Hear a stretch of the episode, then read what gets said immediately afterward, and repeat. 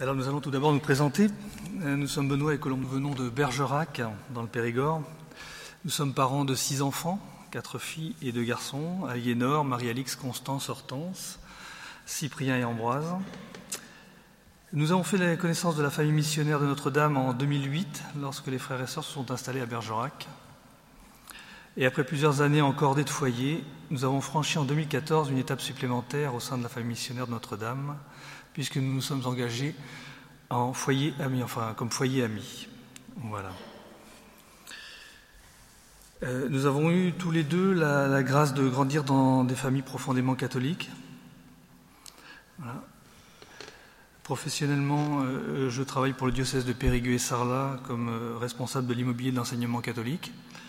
Et Colombe est infirmière, mère au foyer, voilà et à ses heures perdues, maîtresse à la maison pour les trois derniers. Ah, emploi du temps bien chargé. Alors Loïc et Bertrice nous ont demandé de vous parler de Jésus et Marie, modèle parfait de sainteté. Pour tout vous dire, on s'est retrouvé sans inspiration pendant un certain temps. C'est un sujet dont l'infinie profondeur appelle curieusement les cœurs de Jésus et de Marie. Nous avons trouvé que Saint Paul parlait très bien aux Éphésiens.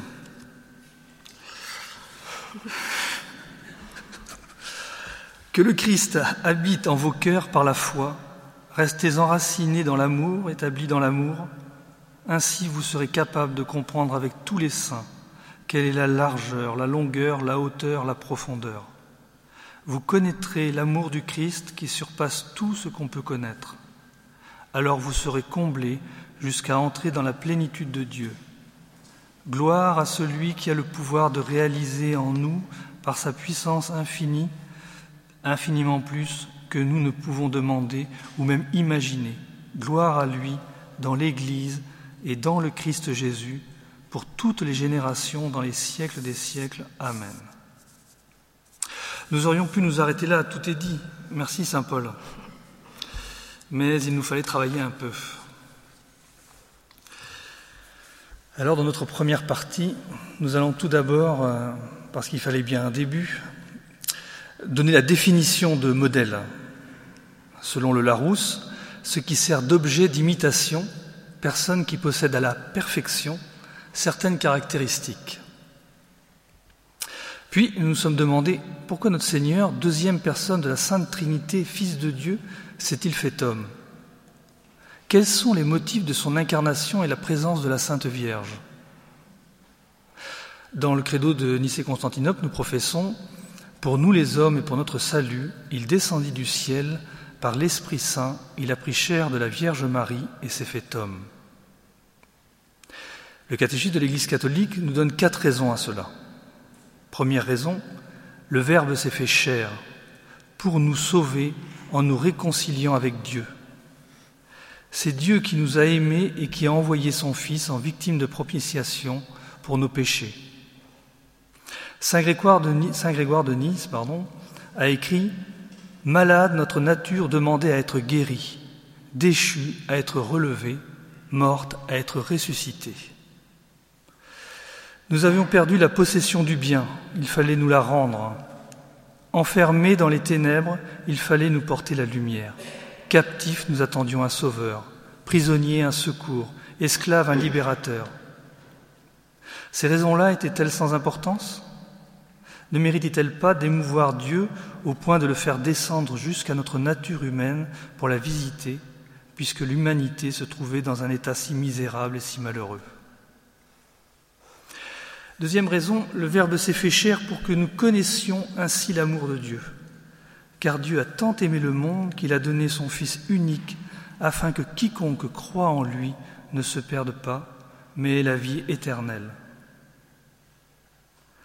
Troisième raison, le Verbe s'est fait chair pour nous rendre participants de la nature divine.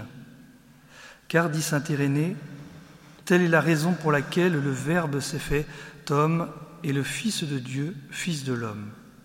C'est pour que l'homme, en entrant en communion avec le Verbe et en recevant ainsi la filiation divine, devienne fils de Dieu. Quatrième raison, qui nous intéresse plus particulièrement ici, le Verbe s'est fait chair pour être notre modèle de sainteté. Nous y arrivons. Je suis la voie, la vérité et la vie. Nul ne vient au Père sans passer par moi. Et le Père sur la montagne de la transfiguration ordonne, écoutez-le. Il est en effet le modèle des béatitudes et la norme de la loi nouvelle. Aimez-vous les uns les autres comme je vous ai aimé. Cet amour implique l'offrande effective de soi-même à sa suite. Donc Jésus a pris chair de la Vierge Marie pour être notre modèle parfait de sainteté. Dans l'encyclique que le pape Saint Jean-Paul II consacre à l'Eucharistie, au numéro 55, il nous donne une vérité très belle. Heureuse celle qui a cru dans le mystère de l'incarnation. Marie a aussi anticipé la foi eucharistique de l'Église. Lorsqu'au moment de la visitation, elle porte en son sein le Verbe fait chair, elle devient en quelque sorte un tabernacle, le premier tabernacle de l'histoire, dans lequel le Fils de Dieu, encore invisible aux yeux des hommes, se présente à l'adoration d'Élisabeth, irradiant quasi sa lumière à travers les yeux et la voix de Marie. Et le regard, regard extasié de Marie, contemplant le visage du Christ, vient de naître et le serre dans ses bras n'est-il pas le modèle d'amour inégalable qui doit inspirer chacune de nos communions eucharistiques? Et nous pourrions rajouter et inspirer chacune de nos actions. Saint Louis-Marie de Grignon de Montfort a lui écrit Dieu le Père a fait un assemblage de toutes les eaux qu'il a nommées la mer. Il a fait un assemblage de toutes ces grâces qu'il a appelées Marie. Ce grand Dieu a un trésor ou un magasin très riche où il a renfermé tout ce qu'il y a de beau, d'éclatant, de rare et de précieux, jusqu'à son propre Fils. Et ce trésor immense n'est autre que Marie, que les saints appellent le trésor du Seigneur, de la plénitude duquel les hommes sont enrichis. Donc, euh, après avoir euh, doucement progressé, la définition, le pourquoi du comment, eh bien, page blanche. Comment parler en profondeur de la sainteté de Jésus et de Marie et de l'appliquer dans nos vies. La tâche nous semblait, vraiment immense. Alors, pour avancer, quand même, nous avons, comme il se doit, inviter le Saint-Esprit, et comme de bien entendu, il est venu, et toujours très concret, il nous a dit, attention, QFJ AMP. Bon, il est vrai que si vous ne côtoyez pas les patronages de la famille missionnaire de Notre-Dame, vous ne pouvez pas comprendre, car ce sigle est bien connu des enfants qui y participent. QFJ AMP, que ferait Jésus et donc Marie à ma place Merci mon Dieu, tout devient clair, tout devient limpide, ce qui nous amène à notre deuxième partie. Alors, que ferait Jésus et Marie à ma place? Donc toute la clé de la sainteté se trouve dans les réponses qui nous seront données d'écouter, de méditer et de mettre en pratique. Et ceci en tant qu'éducateur et premier conseiller de nos enfants, et toujours dans le jamais rien l'un sans l'autre.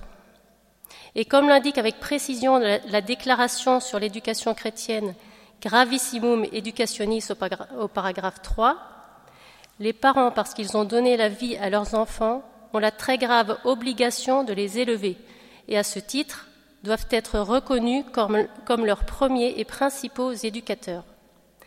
Il nous faut donc tendre l'oreille et le cœur aussi vers le Saint-Esprit. Donc, nous allons essayer de vous retransmettre ce qu'il a déposé sur notre feuille blanche. L'Esprit Saint nous a bien dit que de se poser cette question, que feraient Jésus et Marie à notre place D'ailleurs, nous pouvons rajouter Saint Joseph, parce que dans l'Évangile, c'est le juste, le saint par excellence, mais l'Église n'a même pas eu besoin de le canoniser. Donc se poser cette question, quand on est religieux, religieuse, père et mère de famille, chef d'entreprise, employé, etc., cela suppose il nous semble quatre points importants que nous allons développer ici. Premier point, bien connaître Notre-Dame et notre Seigneur. Deuxième point, connaître les saints qui sont les modèles pour nous et nos enfants. Olivier et Isabelle nous l'ont bien démontré. Troisième point, vouloir imiter Jésus et Marie. Et le dernier point, se poser cette question avant de prendre une décision, avant d'agir, ou par exemple faire un topo euh, pour une session à sens, par exemple. Alors, premier point, il nous faut connaître les personnes de Jésus et de Marie, et les faire aimer auprès de nos enfants et des personnes que nous côtoyons. Nous ne pouvons imiter et aimer un modèle que nous ne connaissons pas ou peu. Le cœur chrétien est ainsi fait. Il nous faut connaître leurs actes et leurs intentions. Alors comment connaître leurs actes et leurs intentions? Tout d'abord par la lecture de l'Évangile. Le père Lucien Dorn, le fondateur de la famille missionnaire, disait à ses fils et ses filles Exerçons avec persévérance ces trois vertus que Notre-Dame veut nous donner la douceur, l'humilité et la miséricorde. Dans l'Évangile, la Sainte Vierge ne s'agite pas, parle peu. Le pape François dit Notre-Dame de la promptitude, celle qui, à peine conçue dans son sein immaculé le Verbe de vie, va visiter et servir sa cousine Élisabeth. Bien sûr, le rythme effréné de nos journées a tendance à nous éloigner de cette obéissance confiante. Mais essayons, comme le préconise le cardinal Sarah dans son très beau livre La force du silence, d'amener nos enfants au silence, à la contemplation. Alors nous, nous avons la, chance d'habiter en pleine campagne, donc nous nous efforçons de donner aux enfants la joie de ce savoir créateur de Dieu, dans l'émerveillement tout simple, devant les beautés que nous offre la nature au fil des saisons.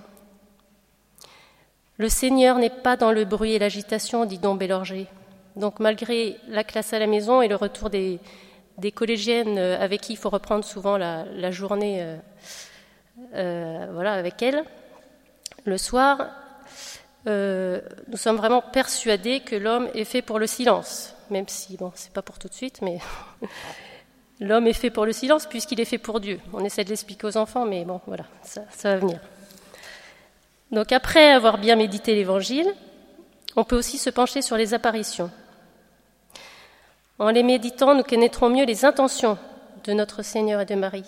Tout est clair et impérieux, tout comme le ciel pour lequel nous sommes faits. Jésus, par exemple, est apparu, il y en a beaucoup, mais voilà, on en a sélectionné quelques-unes. Euh, par exemple, à Sainte Marguerite Marie, il lui dévoile son cœur passionné d'amour, il lui exprime son désir d'être aimé en retour. Il lui rappelle son amour pour tous les hommes dont il regrette la froideur et l'ingratitude, spécialement envers sa présence eucharistique. Il demande alors l'institution d'une nouvelle fête pour honorer son cœur, en communiant avec un amour tout particulier ce jour-là. C'est la fête du Sacré-Cœur. À Sainte Faustine, il a dit Tu es la secrétaire de ma miséricorde. Je t'ai choisi pour cette fonction dans cette vie et dans la vie future. Je le veux ainsi, malgré tous les obstacles que l'on dressera contre toi. Sache que ma prédilection ne changera pas on voit bien que Jésus est vraiment l'ami fidèle qui ne, se lasse, jamais de nous écouter. Notre-Dame aussi a maintes fois révélé ses intentions afin de nous voir un jour autour d'elle. Par exemple, par les enfants de Fatima, Notre-Dame nous invite à recourir à sa médiation en ces jours où l'Église et la civilisation chrétienne sont secouées par une tempête sans précédent. À Lourdes, cette apparition s'insère dans un de ces dialogues sublimes et grandioses entre l'Église de la terre et l'Église du ciel avec une autorité suprême. Alors voilà, toutes ces apparitions sont d'innombrables piqûres de rappel. Ne soyons pas sourds et obtus, obéissons à Jésus et à Marie. Et comme Saint Jean, ayons une confiance d'enfant.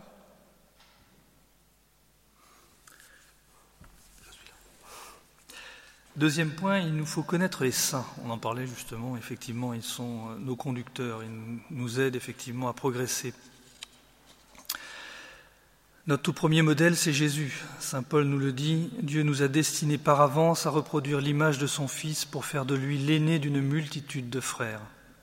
Pour imiter Jésus, il faut connaître l'Évangile, nous l'avons vu, prier et recevoir les sacrements. Et pour nous aider à vivre en chrétien, Dieu nous donne des modèles, ce sont les saints. Comme dans toutes les familles, nous avons nos préférés.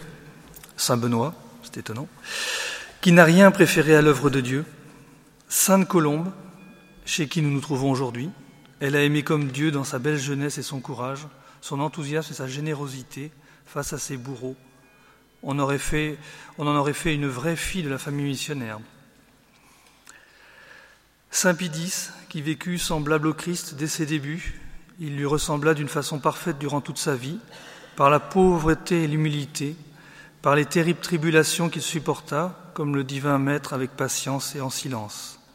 Benoît XVI disait de lui, Saint Pidis nous enseigne à tous qu'à la base de notre action apostolique dans les différents domaines dans lesquels nous œuvrons, doit toujours se trouver une intime union personnelle avec le Christ, à cultiver et à accroître jour après jour. Sainte Jeanne d'Arc aussi, quotidiennement évoquée pour protéger la France. Saint François d'Assise, le saint de l'action de grâce devant la bonté et la puissance de Dieu.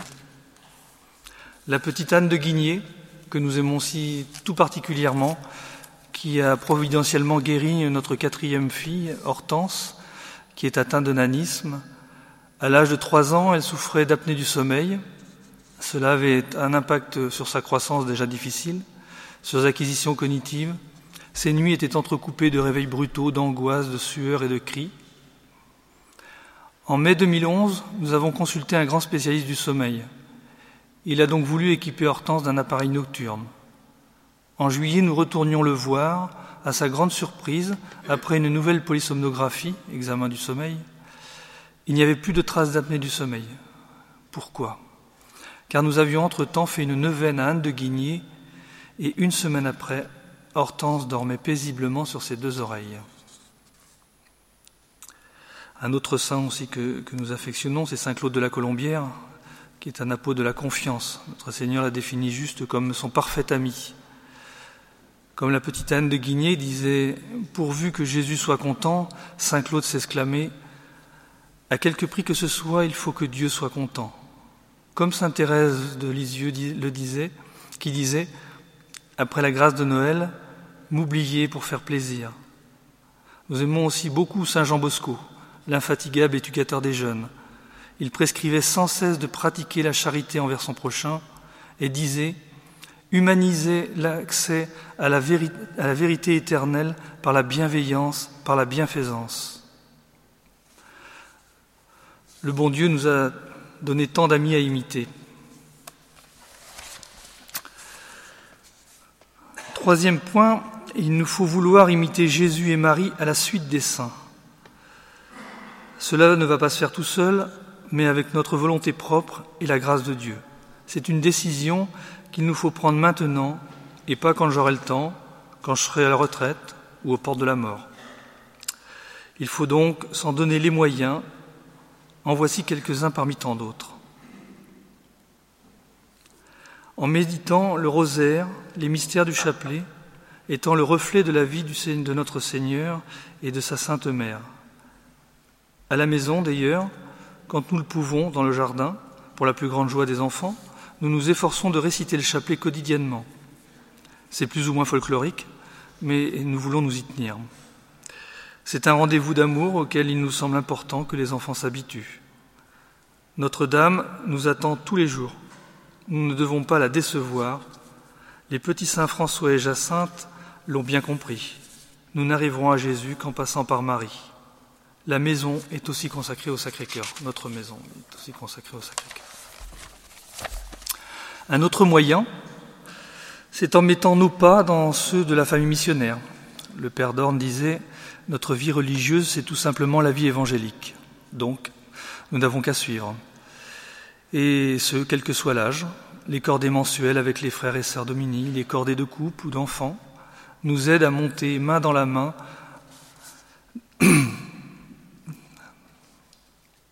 Et quand nous dévissons, avec Notre-Dame des Neiges bien évidemment, et quand nous dévissons, elle est toujours là, bienveillante et miséricordieuse.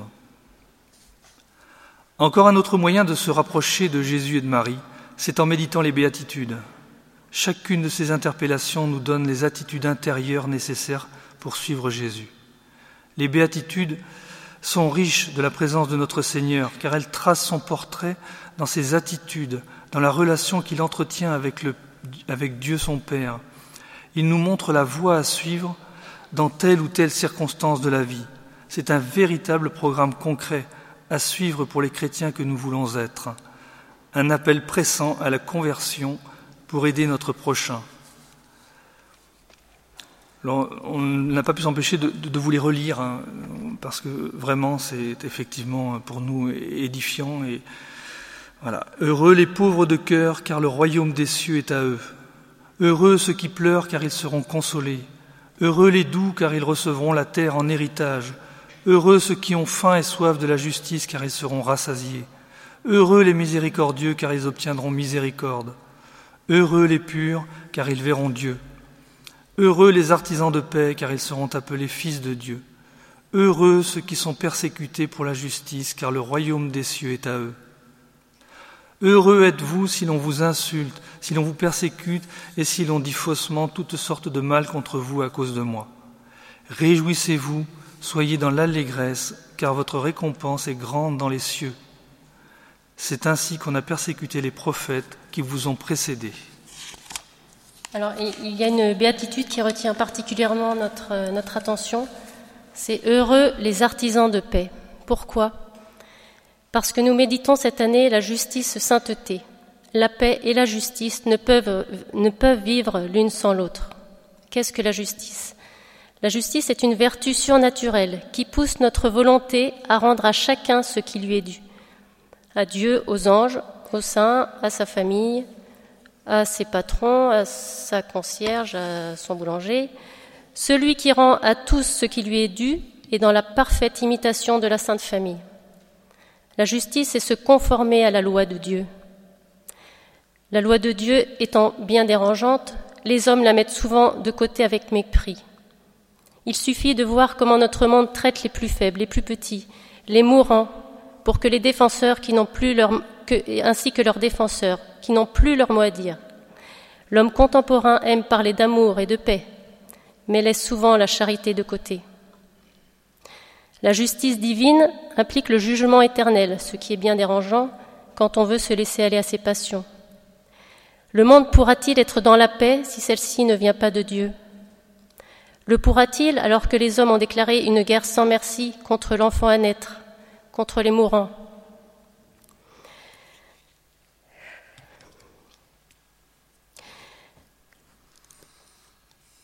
Excusez-moi. Et pourtant, dans le cinquième commandement, Dieu nous rappelle nos devoirs envers notre corps. Tu ne tueras pas. Le corps de l'homme ne lui appartient pas.